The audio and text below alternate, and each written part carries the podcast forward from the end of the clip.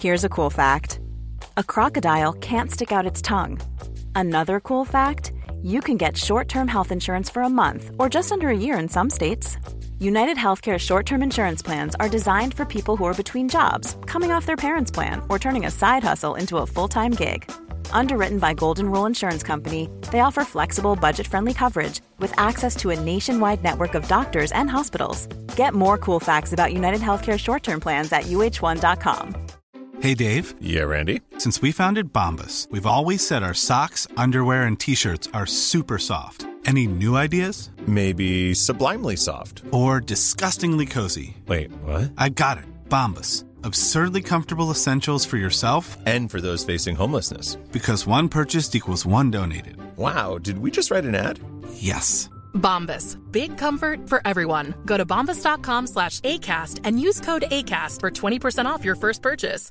This is Paige, the co-host of Giggly Squad, and I want to tell you about a company that I've been loving, Olive and June. Olive and June gives you everything that you need for a salon quality manicure in one box. And if you break it down, it really comes out to $2 a manicure, which is absolutely insane. It's also so easy to get salon worthy nails at home with Olive and June. The difference between how your nails used to look when you did them yourself and now with the Mani system is a complete game changer. The best thing about Olive and June too is it's a quick dry, dries in about one minute, lasts for five days, and full coverage in up to one to two coats. Visit oliveandjune.com slash perfect Mani 20 for 20% off your first system. That's oliveandjune.com slash perfect Mani 20 for 20% off your first system.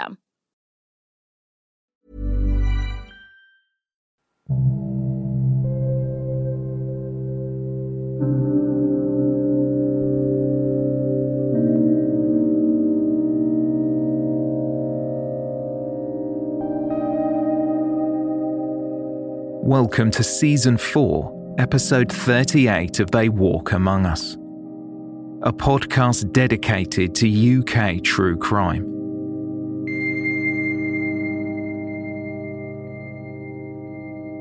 Listener caution is advised, as this episode contains adult themes and descriptions that some listeners may find distressing.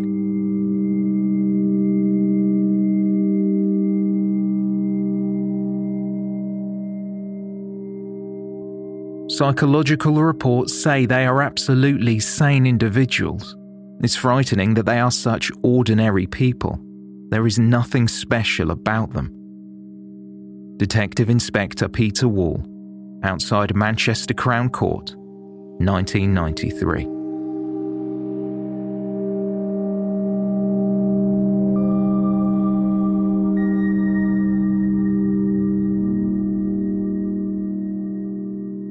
Early one dark morning during the run up to Christmas in 1992, Barry Sutcliffe, a refuse worker, and his colleagues were passing some open countryside near the Romiley Golf Course on the outskirts of Stockport, Greater Manchester. As they navigated the narrow country lanes just after 6am, they spotted something in the distance. A naked teenager was staggering on the roadside, waving her arms, shouting, Stop. Her head appeared to have been shaved, and the skin on her hands looked as though it was painted black. The driver and his companions immediately pulled over and tried to assist the young woman. She was in shock, but said her name was Suzanne. She said, Over there in the field, they burned me. They burned me. They put petrol on me. Suzanne told Barry that after being abducted, her kidnappers held her hostage at a property for a week, where she was injected with drugs and tortured. After being dumped down a wooded bank close by and set on fire, Suzanne had found the strength to struggle on foot around a quarter of a mile before being seen. Barry Sutcliffe took Suzanne to a nearby home on Compstall Road, where the emergency services were notified and she was rushed to the hospital.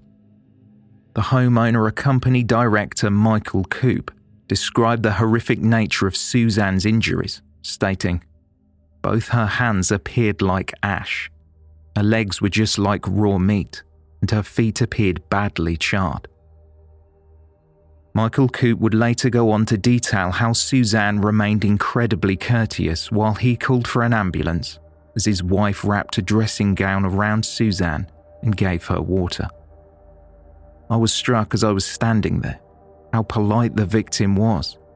She was constantly thanking my wife. Michael Coop's wife, Margaret, also documented the events of that morning, telling police in a statement I instinctively went to put my arms around her, but she pulled away because she could not bear to be touched. Her head was shaved, and there were recent, not new cuts to her head. Her face was almost featureless. Suzanne was critically injured, not only burned, but her body showed signs of severe trauma, bruising, and deep lacerations. As she was lowered onto the stretcher by paramedics, she screamed in pain, but continued to thank the Coop family for their help. Clinicians at the burns unit in Manchester's Withington Hospital identified that Suzanne had suffered severe burns to three quarters of her body. She soon lost consciousness, so was put on life support. Police officers held a vigil at her bedside, waiting anxiously for her to wake up.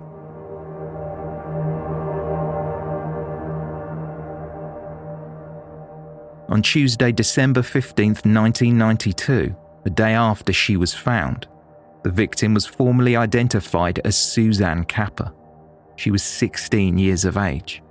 She had been living with her stepfather on Bewley Walk in Moston, Manchester. As her injuries were so severe, Suzanne's mother and stepfather were at first unable to identify her. Officers managed to cross reference a partial thumbprint against a previous record held on Suzanne when she was cautioned as a child. Before she passed out, Suzanne had divulged the address where she was held and the identities of the people that had tortured her. But that morning, when Detective Inspector Peter Wall of the Greater Manchester Police Force arrived into work and was told of the incident, he had his doubts about the horrific nature of the story. When interviewed, he would later say, It sounded like a typical case of a young girl who had had problems with her boyfriend and doused herself with petrol. It does happen. Suzanne, fortunately, as far as the police investigation was concerned, was able to tell those people that um, found Suzanne um, enough to point us in the right direction. And there's no doubt that had Suzanne not have been in that position, um, it would have made our inquiries a lot more difficult.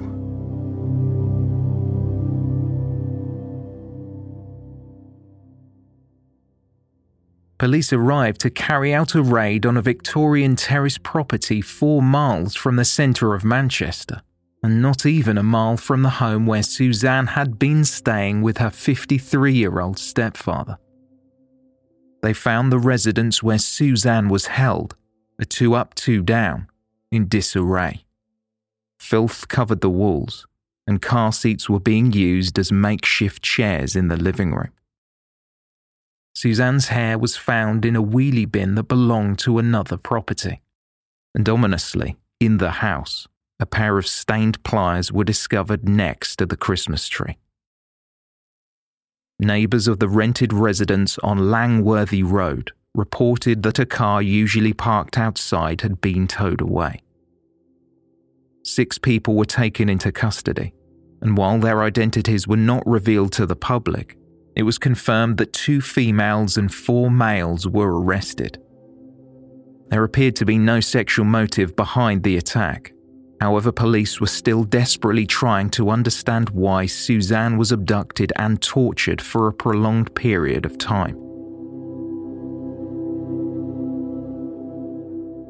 In a private hearing, a magistrate in Ashton under Lyne granted officers for the Greater Manchester Police permission to interview the suspects for an extra 24 hours, as forensic technicians examined the property where Suzanne had been held.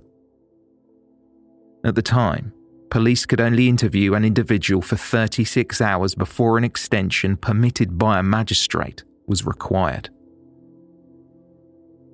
Addressing the press in response to the news that Suzanne was fighting for her life, Detective Chief Superintendent Ron Astles stated, You would have to go back to the days of Brady and Hindley for an incident that compares with the sheer horror of it. It's a horrific incident. There are distinct reasons behind this, and distinct personalities involved. The press were quick to interview Suzanne's neighbours, who confirmed that she had only just left school, Moston Brook High, earlier that year.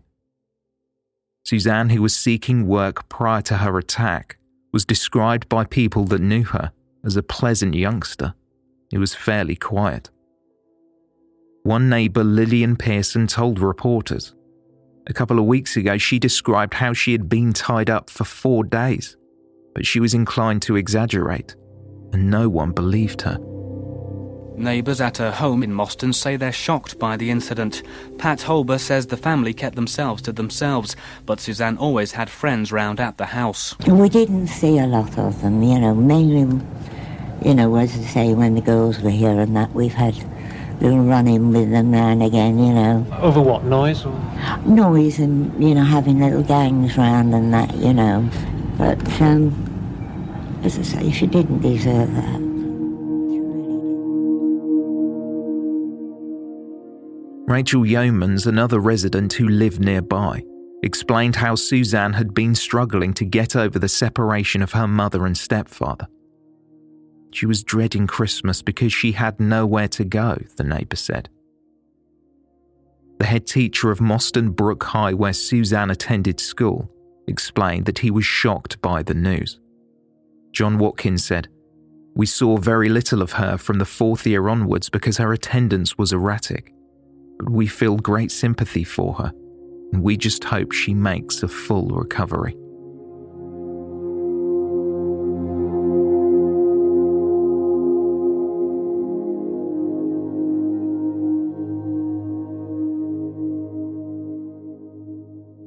After the suspects were questioned at separate police stations across Manchester, they were provisionally charged with kidnap and attempted murder. Suzanne Capper lay in a hospital bed, being kept alive by a life support machine and a cocktail of drugs that had been administered to keep her blood circulating. The six suspects, all from Moston in Manchester, who had been transported to the court under high security, were identified as husband and wife Glyn and Jean Powell, 28 and 25 years old respectively, Jeffrey Lee, 26, Bernadette McNeely, 23, and a 17 year old male who could not be identified due to his age. In the five minute hearing, the suspects were told by a Manchester magistrate that they would be held in custody until a further hearing due a week later a 16 year old who also could not be named, was remanded in custody in a separate hearing. His solicitor applied for his client to be remanded into the care of the local authority. No applications for bail were made. Doctors were fighting around the clock to save Suzanne's life as her condition had been deteriorating since she was admitted. She was monitored by a doctor who was stationed by her bedside supported by a team of nurses. 16 year old Suzanne is still in a critical condition in Manchester's Withington Hospital. She was found by refuse collector Barry Sutcliffe. She said that, that she'd been held for over a week in a bedroom somewhere where the people that had had her had been injecting her with drugs, which she showed me her arm, which had the actual needle marks on it. Her, arm, her arms were no skin, all the front of her legs, all the top of her head and there was skin all hanging off her fingers. Dr. Andrew Mortimer, a consultant anaesthetist at Withington Hospital, told reporters Suzanne is extremely poorly. No one can predict the outcome, but she is getting the best care there is. The director of the intensive care unit, Dr. Dennis Edwards, added We are unable to make any forecasts in a case where someone has suffered burns as extensive as these. Officers and civilian staff working the case were so overcome by Suzanne's injuries, they sent flowers to her bedside.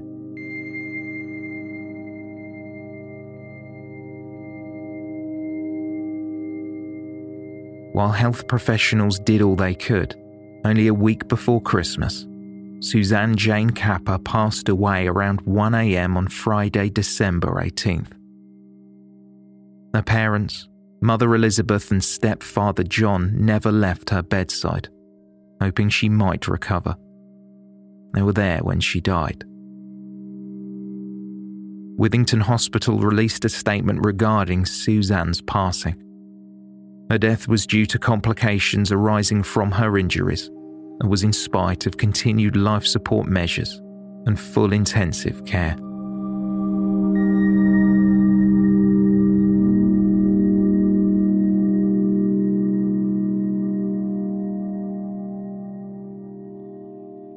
Only a day before Christmas, when all six suspects arrived at a further hearing, they were told they would be facing a charge of murder, with the attempted murder charge withdrawn by the prosecutor Martin Hill. It was alleged the accused kidnapped Suzanne between December 7th and December 14th, 1992, with her murder taking place on December 18th, the day she died from her injuries and Mother Elizabeth watched the court proceedings from the public gallery and was seen being led away from the court in tears. Again, none of the suspects applied for bail, with committal proceedings scheduled to take place in February. The 16 year old suspect was remanded in custody, though was released a week later into the care of Manchester City Council's Social Services, being granted a secure accommodation order.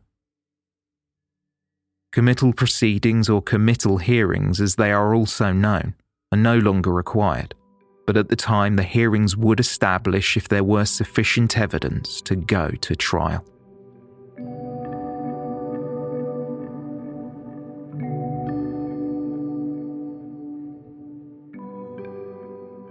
During the second week of January 1993, an inquest into the death of Suzanne Capper was held at a coroner's court in Manchester.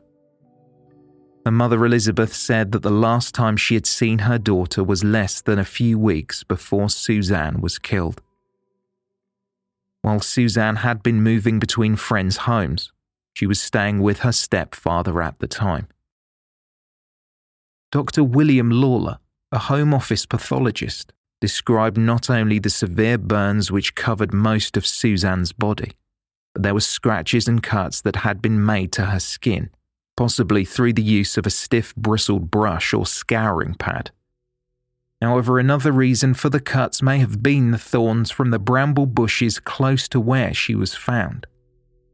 Abrasions also marked her face consistent with cigarette burns, and some of her teeth were forcibly removed.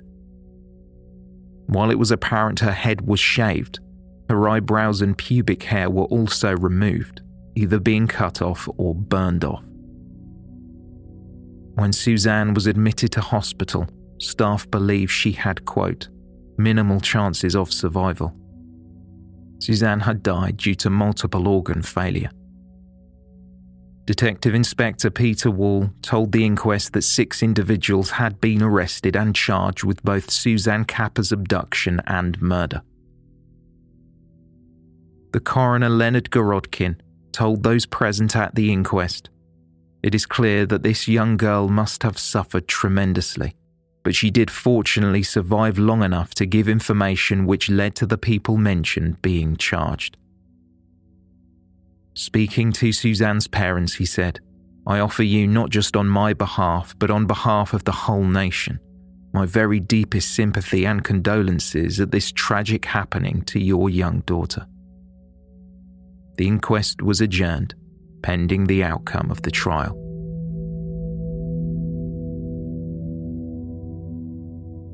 On Monday, January 18, 1993, a funeral was held for Suzanne Capper at Blackley Cemetery in Manchester. The procession was followed by a group of pipers as Suzanne was laid to rest surrounded by soft toys. A hundred mourners attended the service, including several police officers who were working on the case. Friends and family gathered around the graveside as high winds carried the sound of a single piper. A note left in a floral tribute read, You will never be out of our minds. We will never stop loving and missing you.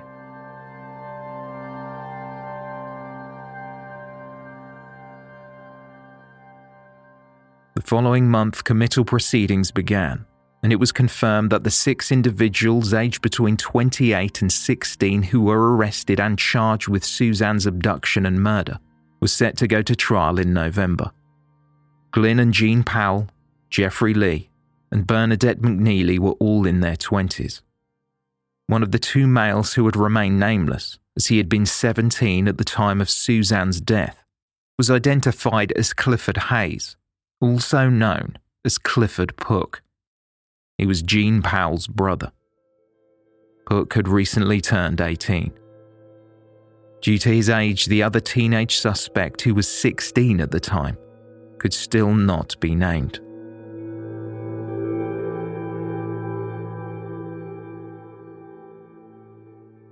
Suzanne Capper had a somewhat unstable home life. Her stepfather, John Capper, had split from Suzanne's mother, Elizabeth, so due to the tensions at home, Suzanne was occasionally staying with a number of friends throughout the Moston area. Suzanne moved back in with her stepfather around a month and a half before she died. She was polite and thoughtful, John Capper said in an interview. I have asthma, and she made sure she went out the front door to have a cigarette. She was a very polite child. I would say she was naive. Suzanne loved to listen to pop music on the radio, especially Michael Jackson. She had planned to move back in with her mother just before Christmas. Her mother spoke with David Ward writing for The Guardian. Remembering her daughter, Elizabeth said, She was fun loving but not boisterous. She was like any 16 year old girl who wanted to be out with her friends. Suzanne never brought any problems home. She enjoyed doing things for other people and always giving love and affection. She was never interested in getting anything back. Suzanne's school attendance was not perfect, as she often spent that time working as a cleaner. She became friendly with a teenager Clifford Pook and slowly was introduced to his family and friends. She already knew his sister Jean Powell and Jean's husband Glyn. The Powells had split up in 1991, though still remained in contact regularly seeing each other at the home where Jean still lived on Langworthy Road in Moston. The residence was also home to several of the Powell's children. Suzanne was a frequent visitor, as she was often babysitting and had done so since she was 10. It was also the place where Jean and Glyn Powell and their friends, Bernadette McNeely, Jeffrey Lee, and others, hung out and took drugs. They would later be described by the press as unemployed drifters, petty criminals, car thieves, and drug abusers. Bernadette McNeely had lived on the same street, but shortly before Suzanne's death, along with her children, McNeely also moved in with Jean Powell. The two had to share a bed in the dining room as the property was so cramped. To those that knew her, Suzanne was someone who was easily influenced, willing to please, and looking for comfort and reassurance in the wrong places. Due to her circumstances of drifting from home to home, it just so happened that no one thought to raise the alarm, and this played a significant role in no one considering her whereabouts, as she was often with friends.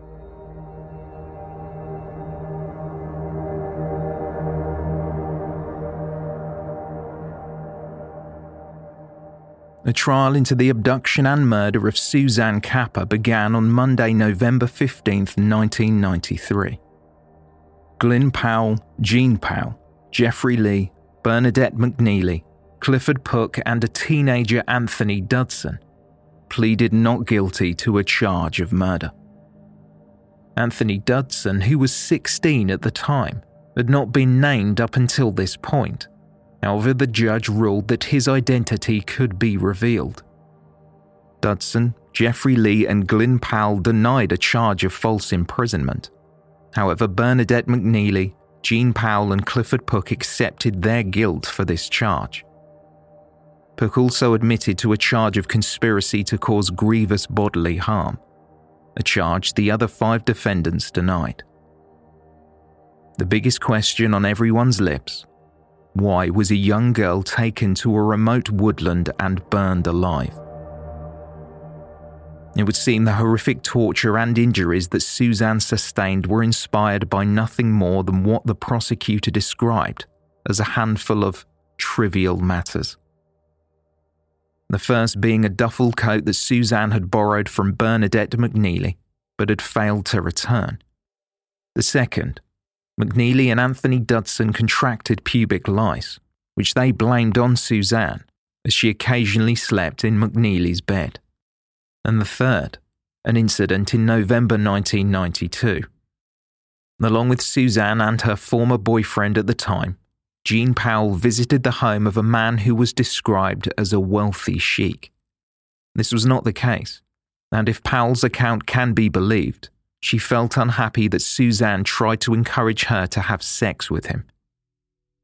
When interviewed by police, the man in question, Mohammed Yosef, denied this to be the case. Peter Openshaw QC explained to the jury of Manchester's Crown Court that nothing could provide a rationale and adequate motive for what befell this girl, adding, the cumulative effect of these insubstantial matters was to bring Miss Capper into contempt on this loose circle of friends, and this contempt developed into hostility. On December 7, 1992, Jean Powell and Bernadette McNeely travelled to the home of Suzanne's stepfather in Bewley Walk, asking to see Suzanne, but she was not home. When she returned later that Monday night, an argument erupted between her and the two women, but it seemed to abate when they calmly convinced Suzanne to come back with them to Powell's home on Langworthy Road. It was the prosecution's belief that when Suzanne arrived, in the presence of Anthony Dudson and Glyn Powell, she was attacked, stripped naked, and beaten. First, her eyebrows and scalp were shaved, before Suzanne was made to cut her pubic hair, which she was forced to clean up and put in a black bin bag that was later found by police. This was considered some form of retaliation by lovers Anthony Dudson and Bernadette McNeely, who believed they had contracted lice from Suzanne. The physical attacks then began, with Suzanne being struck with a belt, a large wooden spoon, and other kitchen utensils. That first night, she was forced into a cupboard, which was then locked. She was moved to another address on the same street where Bernadette McNeely had previously lived, though still retained a key. By then, Jeffrey Lee and Clifford Pook were involved. Suzanne was the subject of yet more humiliation and torture. Using rope and electrical flex, her attackers tied her to a bed that had been turned upside down. A blindfold was forced over her eyes, a belt tied around her neck, and a sock was shoved into her mouth. In the padlocked room, she was unable to move for several days and left in her own excrement. She was offered food and drink, but did not consume it. Suzanne was then untied and forced to bathe in concentrated disinfectant, brushed harshly with a broom, then cigarettes were put out on her skin. She was injected with amphetamines while forced to listen to a brief clip from the film Child's Play with a musical underscore, which was played perpetually on a loop through a pair of headphones that she was unable to remove. The voice repeated, I'm Chucky, wanna play, a catchphrase from the film. The words shouted by Bernadette McNeely were enough to cause Suzanne to scream. Prosecutor Peter Openshaw QC described this as an insidious form of torture. The tape cassette of the music was found, along with a collection of horror books, some about the occult, and a copy of Misery written by author Stephen King. With Suzanne missing, her stepfather was getting worried, which prompted her sister to visit the home on Langworthy Road, but was told by the defendants that Suzanne was not there. When the decision was made to permanently silence her, Suzanne was untied and dressed in underwear, leggings, and a raincoat. A balaclava was pulled over her head. Suzanne could not walk, so was picked up and thrown into the boot of a stolen Fiat Panda car that had been fitted with false number plates. Jeffrey Lee and Clifford Pook remained at the property. In the early morning of December 14, 1992, Suzanne was driven to a secluded area by Glyn Powell, Jean Powell, Bernadette McNeely, and Anthony Dudson. But not before they stopped for some Lucozade on the way. When they arrived at Werneth Low Woods around 5 am, Suzanne was thrown down a bank through the thorns, doused in petrol, and set alight. When officers later visited the scene where Suzanne was taken by her tormentors, the heavily scorched earth was clearly visible. She somehow survived and managed to limp for a quarter of a mile before she was seen. According to the prosecutor, when the six regrouped, they allegedly sang the song Burn Baby Burn and other, quote, grotesquely inappropriate songs, unaware that Suzanne was in fact alive and would later reveal their names. During their interviews with police, each of the defendants blamed the others. Still, from the stories provided to detectives, police managed to piece together a timeline of the suspects' movements. Describing the alleged offences, the jury were told by Peter Openshaw QC, quote, it is the case of the prosecution that these six defendants each played their separate and different roles, and between them imprisoned her, brutally assaulted and tortured her, and then four of them, with the active assistance, encouragement, and cooperation of the other two, had taken her by car to Werneth Low, where she was doused in petrol and set alight. A witness who worked at a petrol station in Newton Heath and later testified confirmed that he saw Glyn Powell and Anthony Dudson visiting his place of work, with Powell filling up a white canister full of petrol. David Hill was a close friend to one of the defendants, Jeffrey Lee. Lee had fathered a child with Hill's sister. Hill took the stand and described how he visited Bernadette McNeely's former home several times during the week that Suzanne was being held captive. Hill was asked to attend for a quote, sit in. He had no idea why he had been asked to come to the address, but could hear one of the defendants, Anthony Dudson, shouting, Shut up, you slag. And there was some mention of dentistry work.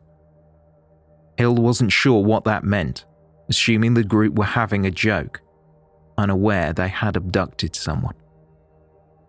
While at the address alone, David Hill heard someone crying for help. Suzanne was shouting, Who is it? Who's there? Upon entering a room that had been padlocked shut, David Hill found Suzanne restrained hand and foot to an upturned bed with a blindfold wrapped around her head. David Hill would go on to admit that when Suzanne begged to be freed, he did nothing to help her. Hill was questioned by Helen Grindrod QC, counsel for Jeffrey Lee. You could have told somebody, couldn't you? And never have gone back to that house again. Telling the QC that he was not only petrified of Jeffrey Lee, his sister's former partner, but of the repercussions if he did so. Hill replied, I thought they would batter me. If I'd have set out, they'd all have got me, wouldn't they? I didn't know what to do. I was too shocked to do anything. Home Office pathologist Dr. William Lawler, who had carried out the post mortem, took the stand. He recounted Suzanne's extensive injuries. These included not only the burns, but evidence that dental nerves were exposed. A dental pathologist who had been tasked with analysing two teeth found at the home of one of the defendants expanded further on these injuries, testifying that it was evident the teeth had markings consistent with the use of pliers. The torture Suzanne suffered at the hands of the defendants was accompanied by one of them screaming, Chucky's been playing. Chucky's been playing. If statements made to detectives by Jean Powell were true, when Bernadette McNeely, a mother to three children, tortured Suzanne, she took on the persona of Chucky, a character from the horror film Child's Play. When Bernie mentioned Chucky, something happened, Jean Powell said. I had heard the word Chucky on a rave tape, and I've also seen the film about a doll that comes to life and kills people, she later testified. The jury were read transcribed tape recordings of Powell's interview, and in one she stated, Bernie was whizzed up. She said it was Chucky doing it. She had injected Suzanne with speed. It was assumed the term whizzed up meant that McNeely was on the same amphetamines that she had given to Suzanne against her will. Jean Powell admitted to police that she had purchased the drugs to distribute, but ended up taking a great deal of them. I was numb and scared, and I didn't say anything to anyone most of the time. Everything was funny that week, Powell explained. The transcript then mentioned that Suzanne was bathed and the further horrors she endured. There were opportunities for Suzanne to escape, but she was too scared, according to Powell. Describing what happened next, along with Glyn Powell, Anthony Dudson, and Bernadette McNeely, they threw Suzanne in the boot of a car and drove her to Werneth Low Woods. When Jean Powell took the stand, the prosecutor told her that surely she knew what was going to happen. Powell exclaimed, No, I thought they were going to let her go. Powell recounted how McNeely was laughing and joking throughout the drive. Powell claimed that she was sitting in the car but could not see what was going on after Suzanne was taken out of the boot. Suzanne was still wobbly and fell over. Bernie said, Get up. Bernie threw her down the hill and poured petrol on her.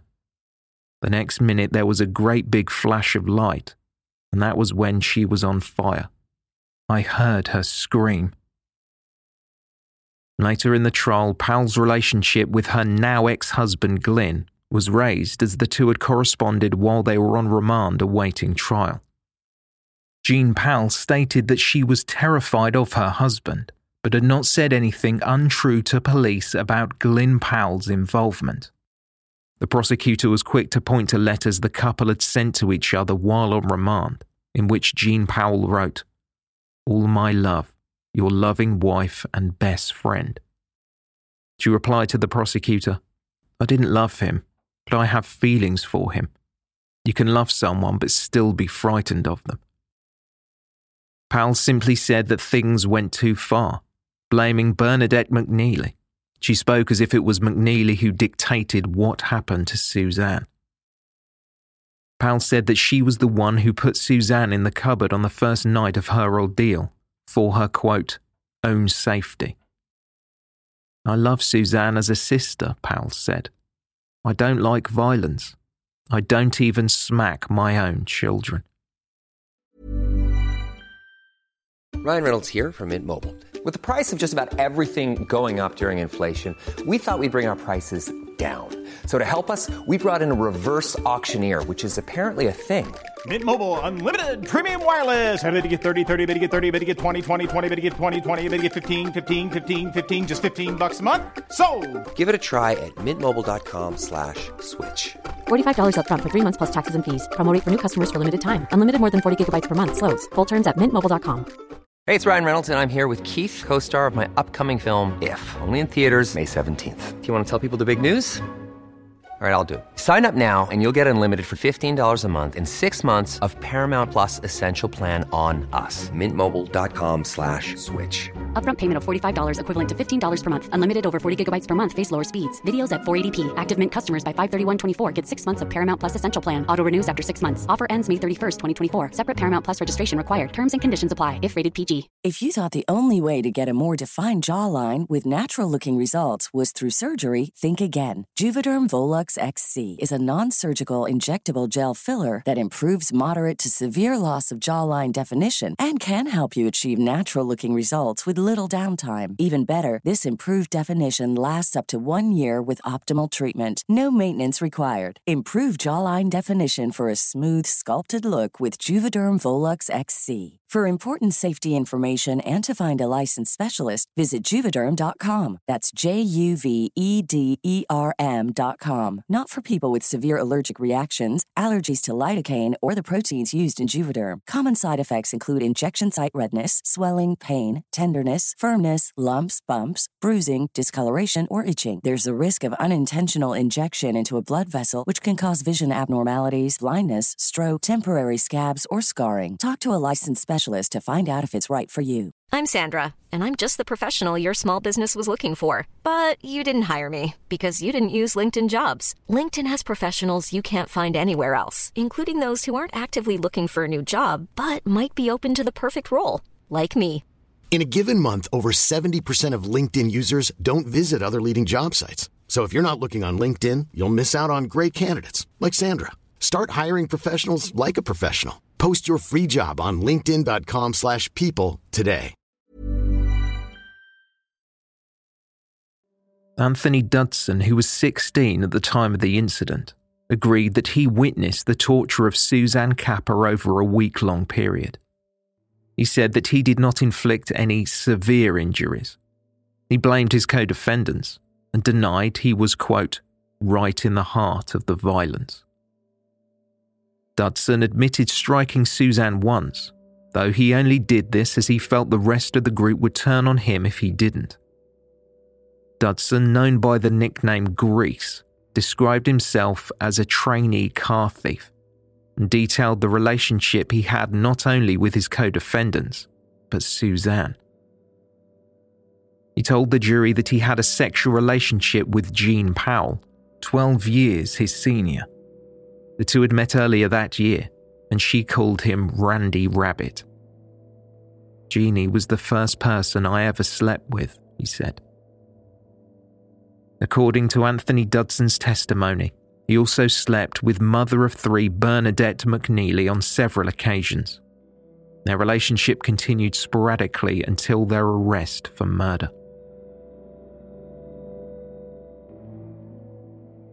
During his time on the stand, Dudson also admitted that he had slept with Suzanne for a number of weeks in October 1992, only a few months before her death.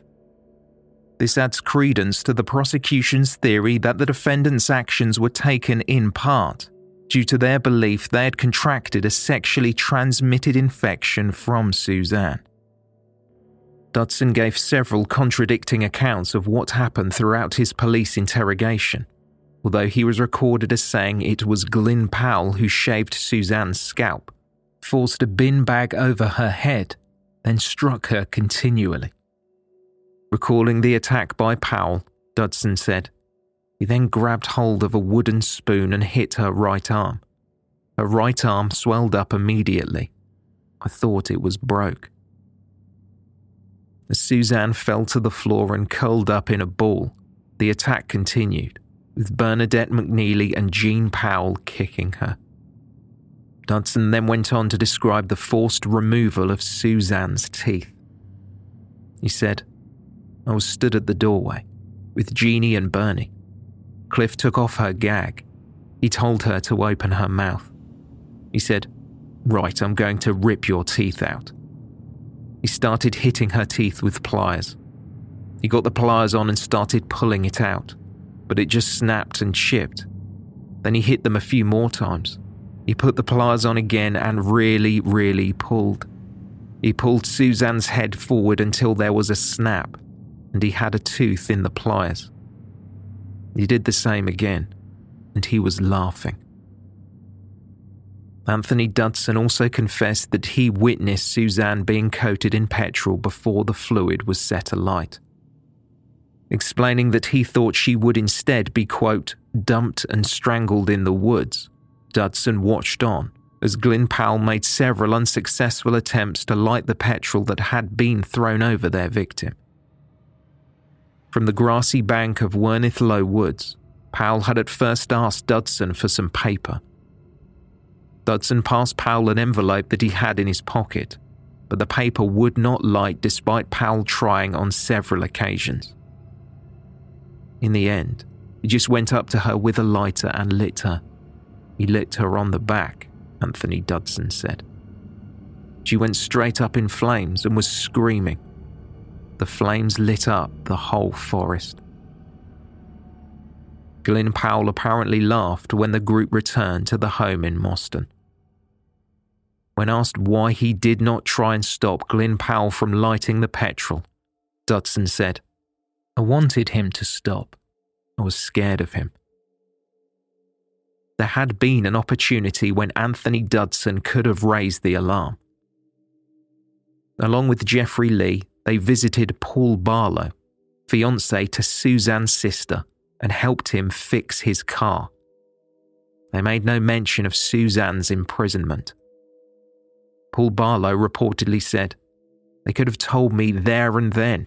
The door would have been kicked down and I would have got Suzanne out. I did not think they were capable of such savagery. Partway through the trial, Anthony Dudson pleaded guilty to false imprisonment.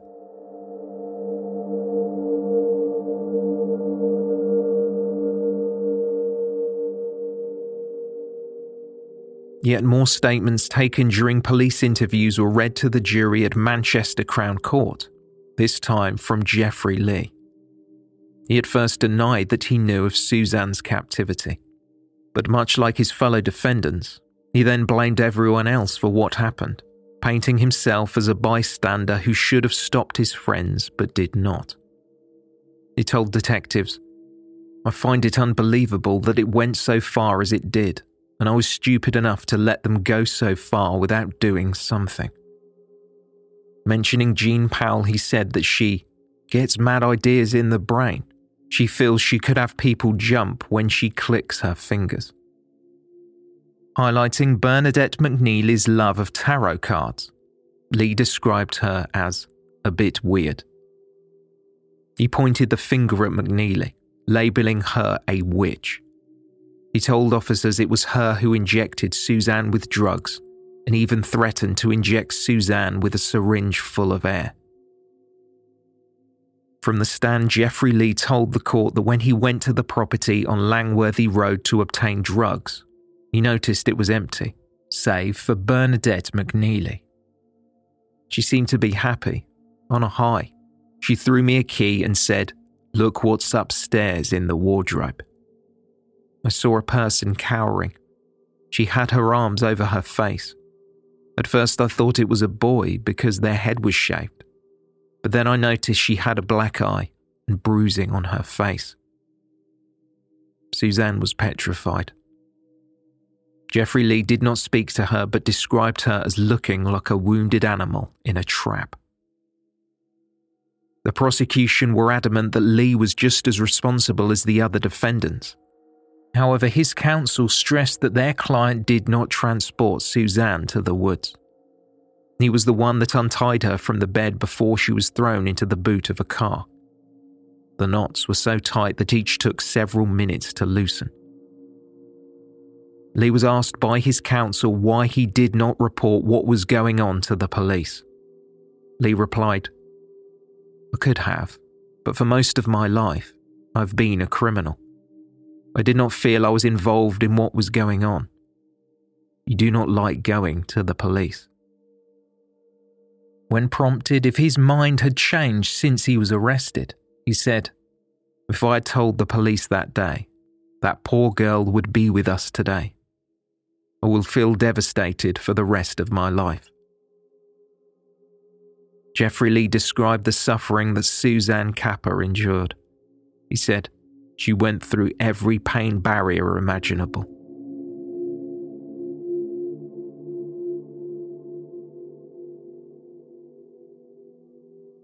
in spite of several other defendants insisting that it was Bernadette McNeely who coated Suzanne in petrol shortly before it was ignited. McNeely denied that the petrol she poured landed on Suzanne. She described Suzanne being curled up on her side after being thrown from the car. Although she admitted pouring the petrol, McNeely was adamant she purposefully missed Suzanne by around 10 yards. She then claimed the canister was snatched from her hands. Bernadette McNeely broke down when she took the stand, insisting that Anthony Dudson was next to her when she was pouring the petrol, shouting, Throw it, you stupid bitch. You are nowhere near her. We are only scaring her. McNeely said that she was terrified and fled back to the car. She claimed she did not see who ultimately set the fire. Her statements to police were somewhat inconsistent, as she mentioned that Suzanne's teeth were pulled out for, quote, identification purposes. McNeely denied that she wanted Suzanne dead, saying, I didn't actually think it would be carried through. I thought everyone was getting hyped up over something stupid.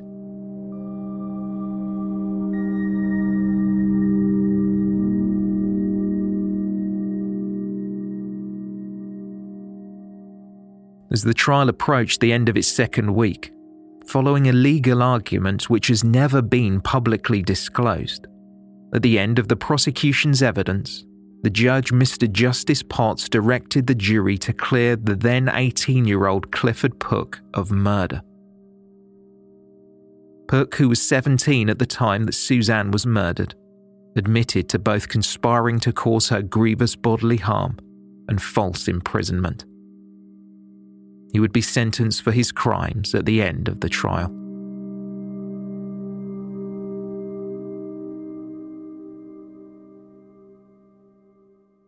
As each defendant had their own counsel, Manchester Crown Court would hear from each of them. The crux of each argument centered around their clients being present with minimal involvement. Their crime was simply not doing enough to stop the other defendants, the jury were told. There was a lot of finger pointing, with one QC arguing there was no physical evidence to tie his client to the crimes, only their statements to police. According to the QC representing Jean Powell, detectives would not have known the circumstances of the crime through their own investigation, and their evidence would not have pointed to who was ultimately responsible. In his closing remarks, Jack Price QC said, I submit on behalf of Mrs. Powell that without her own interviews, in which she clearly made various admissions, there was no or next to no evidence on the murder charge. Her story involved a number of things which created a number of difficulties for her, but she had no need to have said them all. Before the judge's summary of the case, Jeffrey Lee changed one of his pleas and admitted to a charge of false imprisonment. He told the court that he had seen Suzanne locked up, though admitted he did nothing to help her. Addressing the jury, his QC, Helen Grindrod, said, If Jeffrey Lee was charged with lack of moral fibre or display of moral turpitude, no doubt you would say he was guilty. But these are not criminal offences.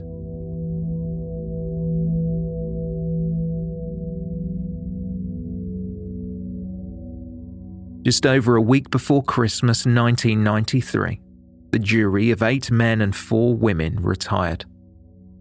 During their first day of deliberation, they could not come to a decision on each verdict. They had spent five and a half hours judging the merits of the Crown's case against six individuals, five of whom faced a charge of murder. Their fate would have to wait another day.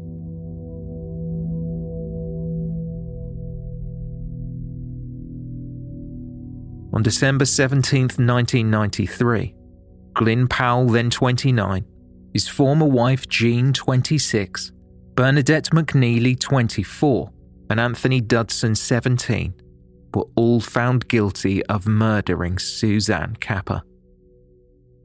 Dudson received a 10 to 2 majority, with the other accused receiving unanimous verdicts. They appeared unfazed by the news they were facing a life sentence. Glyn Powell was found guilty of false imprisonment, a charge the remaining five defendants pleaded guilty to. Glyn Powell, Jean Powell, Anthony Dudson, and Bernadette McNeely were also found guilty of conspiracy to cause grievous bodily harm. Jeffrey Lee, then 27, was found not guilty of murder and conspiracy to cause grievous bodily harm, though he had pleaded guilty to a charge of false imprisonment during closing arguments. Clifford Pook, 18, was cleared of the murder charge following instruction from the judge, though admitted to a charge of false imprisonment and a charge of grievous bodily harm.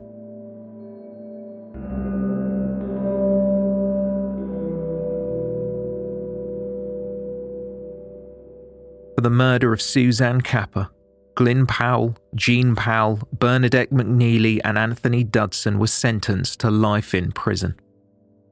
The judge, Mr. Justice Potts, told each of the accused that the evidence was clear. They had committed an appalling crime, and anything worse was difficult to imagine. Glyn Powell, Jean Powell, and Bernadette McNeely each received a minimum of 25 years for the murder charge and 20 years for the charges or pleas of false imprisonment and grievous bodily harm. Their sentences would run concurrently. After being convicted on a majority verdict, Anthony Dudson was sentenced to 18 years for murder and 15 years each for his guilty plea to the charge of false imprisonment and being found guilty of causing grievous bodily harm. These sentences would also be served concurrently. The judge acknowledged the part Dudson played, but told him, I am satisfied that you were corrupted by others. Jeffrey Lee, who had been found not guilty of murder and conspiracy to cause grievous bodily harm, was sentenced to 12 years for admitting to a charge of false imprisonment. Mr. Justice Potts said, Of course, I must give effect to the jury's verdict in your case. You have been acquitted of murder and conspiracy to cause really serious injury. I'm satisfied that you took an active part in the imprisonment of this girl, and you did so knowing what was happening. Again, in your favour, it has been said there is no evidence that you laid a hand on her.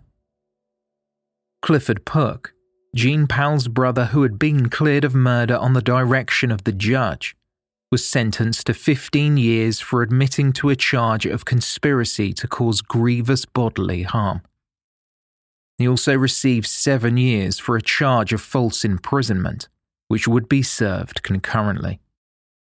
It was Pook who finally admitted that he was the one who forcibly removed Suzanne's teeth, but the judge believed that Pook was under the influence of his older sister when he carried out the act.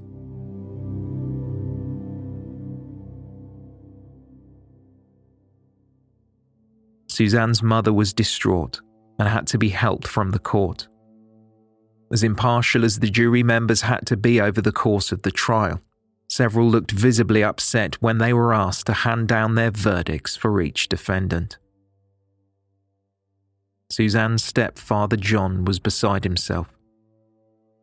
They should not be allowed out to do the same to someone else's daughter. It sounds nasty, but they should give them 10 years and then bring hanging back. I am angry and upset, and I'm struggling to keep going. My life is ruined. I, when I saw her in hospital, she wasn't even recognisable, not even as a human being. I think the beings that's been sent up from hell, and that's where they'll go back to. I can't put any other explanation on it.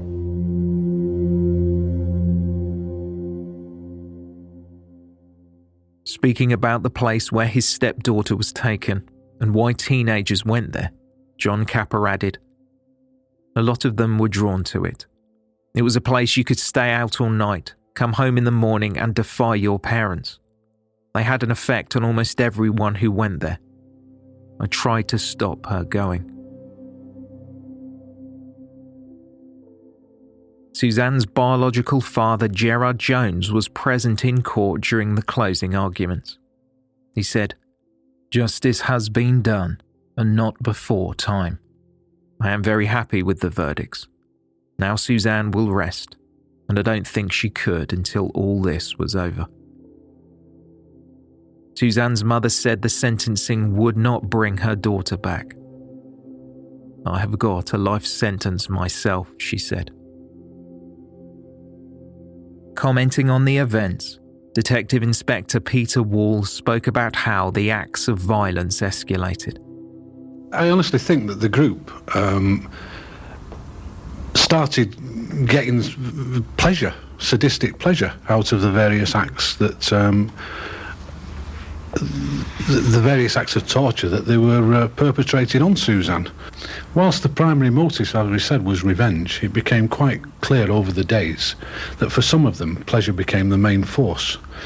Um, and we believe that the, the, members of the group wanted to out, out, outdo each other by inventing ways of inflicting more and more horrendous acts of torture. They eventually cross the threshold where they can't possibly let Suzanne go.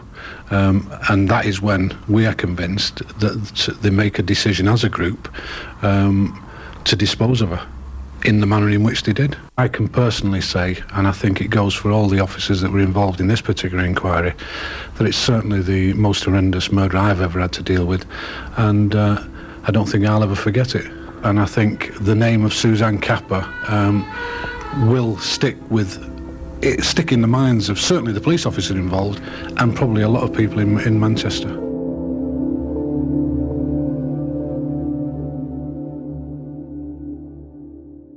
The killing of Suzanne Capper shocked the nation. Details of how she'd been held captive for seven days and systematically tortured were so horrific as to be almost beyond belief.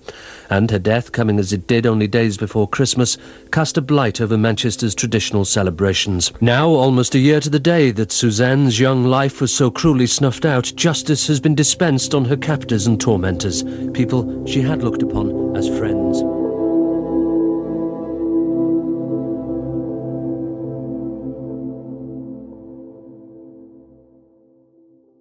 As the trial had played out, the media were quick to link the crimes committed against Suzanne Capper to the case of James Bulger, a two year old who was abducted from a shopping centre in Merseyside before he was brutally beaten to death by two 10 year olds, John Venables and Robert Thompson.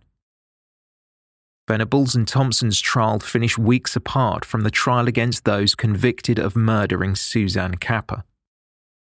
Sentencing Venables and Thompson, the judge, Mr. Justice Morland, said, It is not for me to pass judgment on their upbringing, but I suspect that exposure to violent video films may in part be an explanation. It was reported that John Venables' father was a fan of horror films, and he had rented Child's Play 3 less than a month before his son and his accomplice went on to kill a two year old. After the killing, the boys were found in their local video shop, and the father of one hired more than 400 in two years. An MP who taught in the area tonight called for a government investigation. Well, 15 years ago, when I was working with children with special needs in this very area of Liverpool where these tragic events took place, there was an element of innocence about children. It's as though the innocence that children had has been entirely lost. Fifteen years later, the difference, I think, is that children are constantly exposed to this diet of violence which is drip fed into our living rooms. The tabloid suggested there were similarities between the violence in Child's Play 3 and the attack on James Bulger. These claims were spurious at best. However, it did not stop the perception that the film series was somehow linked, as everyone wanted an answer for why it happened. The film's protagonist was then mentioned in the trial of Suzanne Capper's murder, when she was forced to listen to a dance track that features a brief clip of the film. Also, one of the defendants, Bernadette McNeely, referred to herself as Chucky.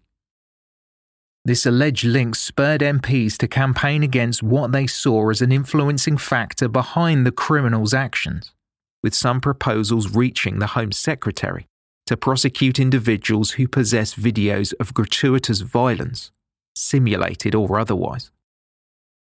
Some rental chains removed the Child's Play titles from their shelves. Sky Television removed it from their schedule, and guidance was issued to parents to ensure they did not allow their children access to unsuitable videos. Shortly before the outcome of Suzanne Capper's trial, Professor Michael Fitzgerald, a child and adolescent psychologist based in Ireland, was interviewed by a journalist for the Dublin Herald regarding the link between violent films and violent behaviour.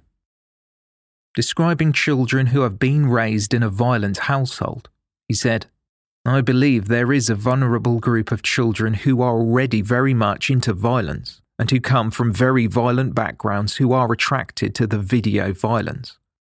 It provides the last factor which pushes them into doing something dreadful. In this country, the videos are left lying at home, so the kids are left watching every video that's available. Through his solicitor, John Venables' father rejected the claim that his son had seen Child's Play 3, and a senior detective who was tasked with investigating the backgrounds of Robert Thompson and John Venables came forward, reportedly saying, I don't know where the judge got that idea from. I couldn't believe it when I heard him. We went through something like 200 titles rented by the Venables family. There were some you or I wouldn't want to see, but nothing, no scene or plot or dialogue where you could put your finger on the freeze button and say that influenced a boy to go out and commit murder. The reviews editor of Empire magazine, Mark Salisbury, told reporters that blaming violent films was a knee jerk reaction, as no other reasons for the attacks could be found.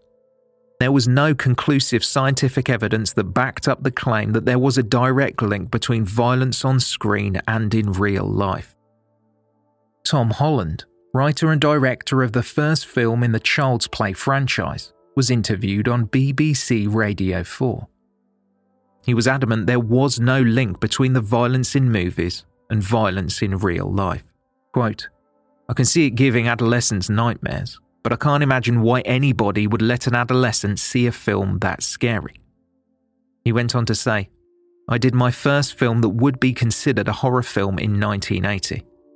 And here it is, 1993 going on 94. In the last 14 years, I have never heard a word of this. And now, all of a sudden, in the last six months, I'm hearing about violence on TV, on video cassettes, and in movie games. And it seems to me to be something that's more politically current at this moment than it has anything to do with horror films per se or individually. Detectives working Suzanne Capper's case could find no evidence the group who tortured her had access to a VHS player at the address, with one officer stressing that there is no suggestion at all that they sat around watching horror films. Detective Constable David Osborne, who was also involved with the investigation, said, I don't believe a video can turn someone evil. The capacity is there anyway, but it is possible that exposure to this type of thing sanitizes them to horrific acts. Bernadette McNeely, who it was alleged took on the persona of Chucky, even testified that she had not seen the Child's Play films.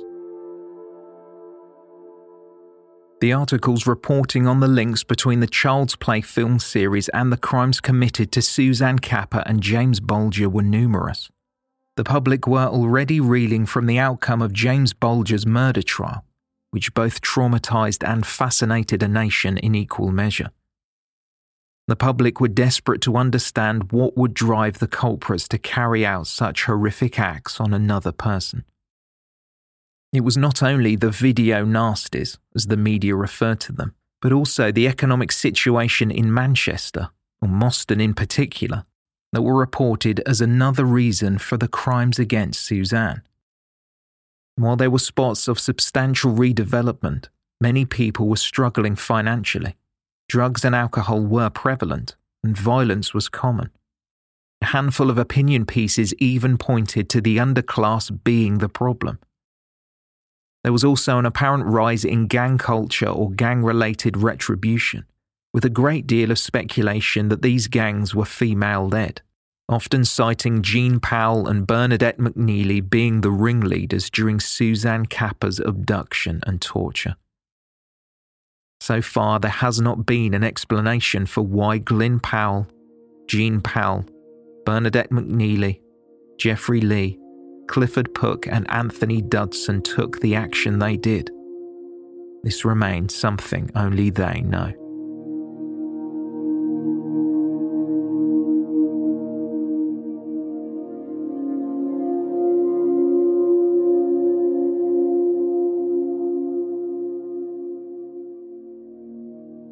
So, where are we now? Almost a year after the trial in November 1994, Jeffrey Lee, who had pleaded guilty to a charge of false imprisonment, was successful in his appeal to have his sentence reduced.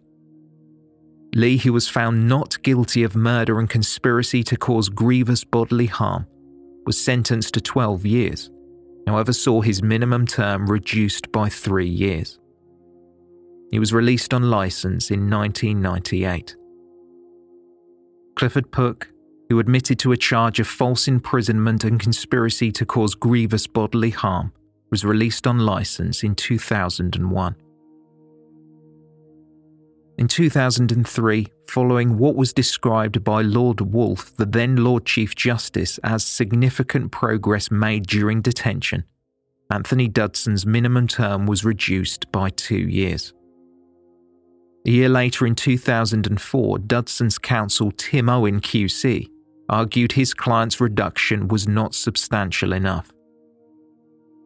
Owen argued that Dudson's legal team had not been offered the opportunity to make a verbal submission to the Lord Chief Justice when he set the minimum term, and alleged his client's human rights had been violated. There were allegations that the prison system and the Lord Chief Justice were not doing enough to protect Dudson's welfare, as he was a juvenile at the time of the crime. While the appeal failed at the High Court, Dudson was able to argue his case to the Court of Appeal in what was described as a test case regarding the way in which deterrence tariffs were set. But it was argued that Dudson had waived his right to an oral hearing and while Dudson's welfare had been recognised, it needed to be balanced against the need of deterrence and the risk to the public, not to mention punishment for the severity of the crimes he committed. Dudson was moved to an open prison in 2009. In 2010, Jean Gillespie, formerly Powell, had been told when sentenced that she could apply for parole at the end of 2017 However, she too appealed to the High Court to have her minimum sentence reduced. Jean Gillespie agreed that she was involved in Suzanne Capper's abduction and murder, but told the judge that she was in the car when Suzanne was coated in petrol and the fluid set alight. Gillespie's counsel pointed to what he described as his client's exceptional progress during her period of incarceration. Mr. Justice David Lloyd Jones presiding reviewed the case but requested to see further prison reports as he would need more time to pore over the detail. Along with Jean Gillespie, formerly Powell, Bernadette McNeely appealed to have her minimum sentence reduced, also on the grounds that she too was what her counsel labelled a model prisoner. Court documents state that she had a troubled background and was an unmarried mother who had become involved with drug taking and petty crimes. Jean Gillespie and Bernadette McNeely were both granted leave to appeal their sentences to the Court of Appeal in 2011. McNeely's defense team successfully argued against the length of her sentence at the Court of Appeal, with her minimum term being reduced by 12 months. Some of the mitigating factors listed by Mr. Justice Irwin being the defendant's youth at the time of the offence, and her own highly disadvantaged and damaged childhood and upbringing. Jean Gillespie's sentence was also cut at the High Court after she had shown good behaviour, reportedly stopped a jailbreak, and based on information provided to the court, she had genuine remorse for what she did. Her sentence was reduced by two years. Both McNeely and Gillespie were eligible for day release at the end of 2012 after serving 19 years. In her own words, McNeely wrote it was impossible for her to have achieved more than she had done while in prison.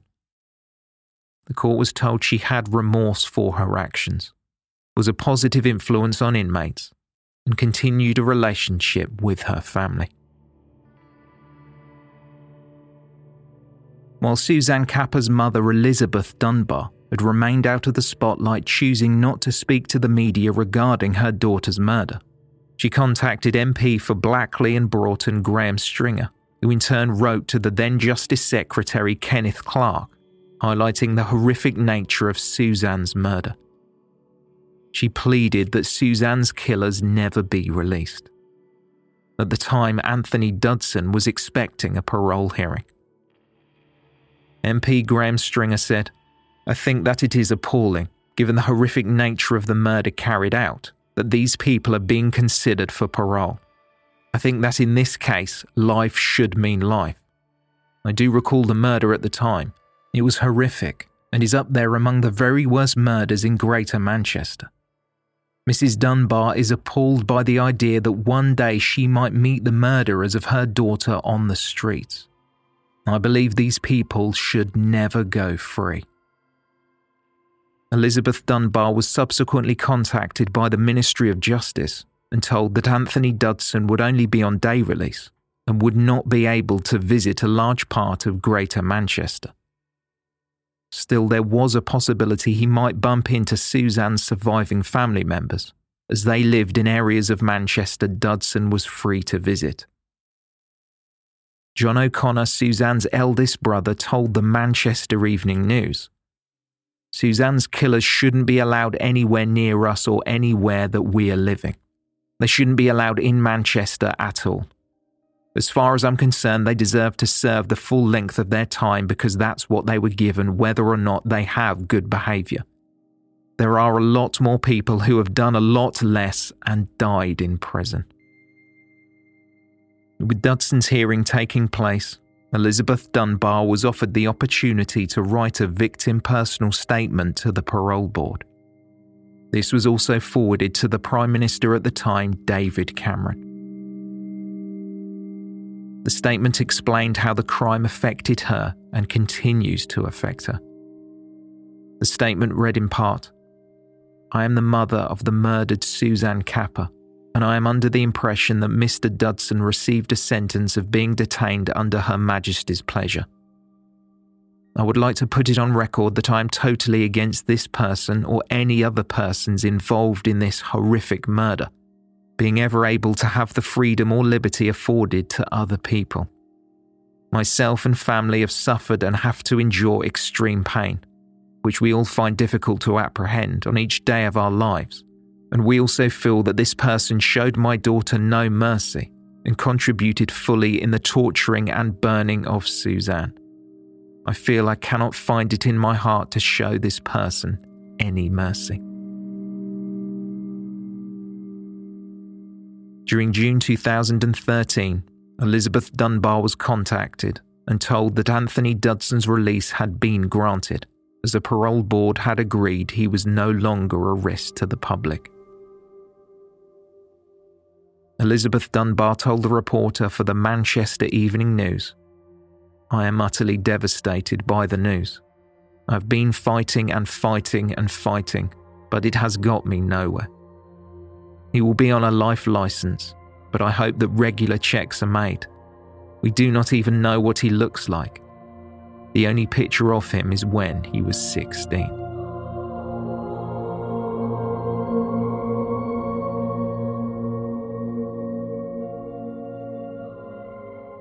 Bernadette McNeely was released on license at the end of December 2014.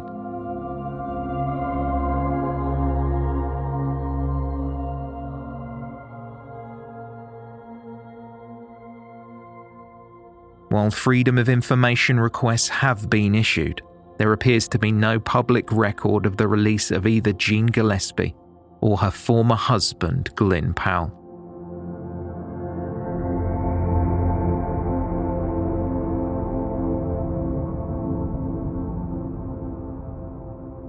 Thank you for listening, and special thanks to our Patreon supporters.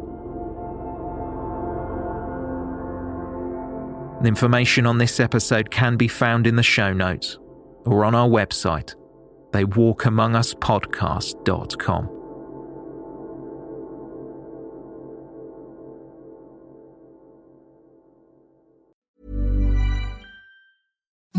Imagine the softest sheets you've ever felt. Now imagine them getting even softer over time. That's what you'll feel with Boll and Branch's organic cotton sheets. In a recent customer survey, 96% replied that Boll and Branch sheets get softer with every wash. Start getting your best night's sleep in these sheets that get softer and softer for years to come. Try their sheets with a 30-night guarantee. Plus, get 15% off your first order at bollandbranch.com. Code BUTTERY. Exclusions apply. See site for details.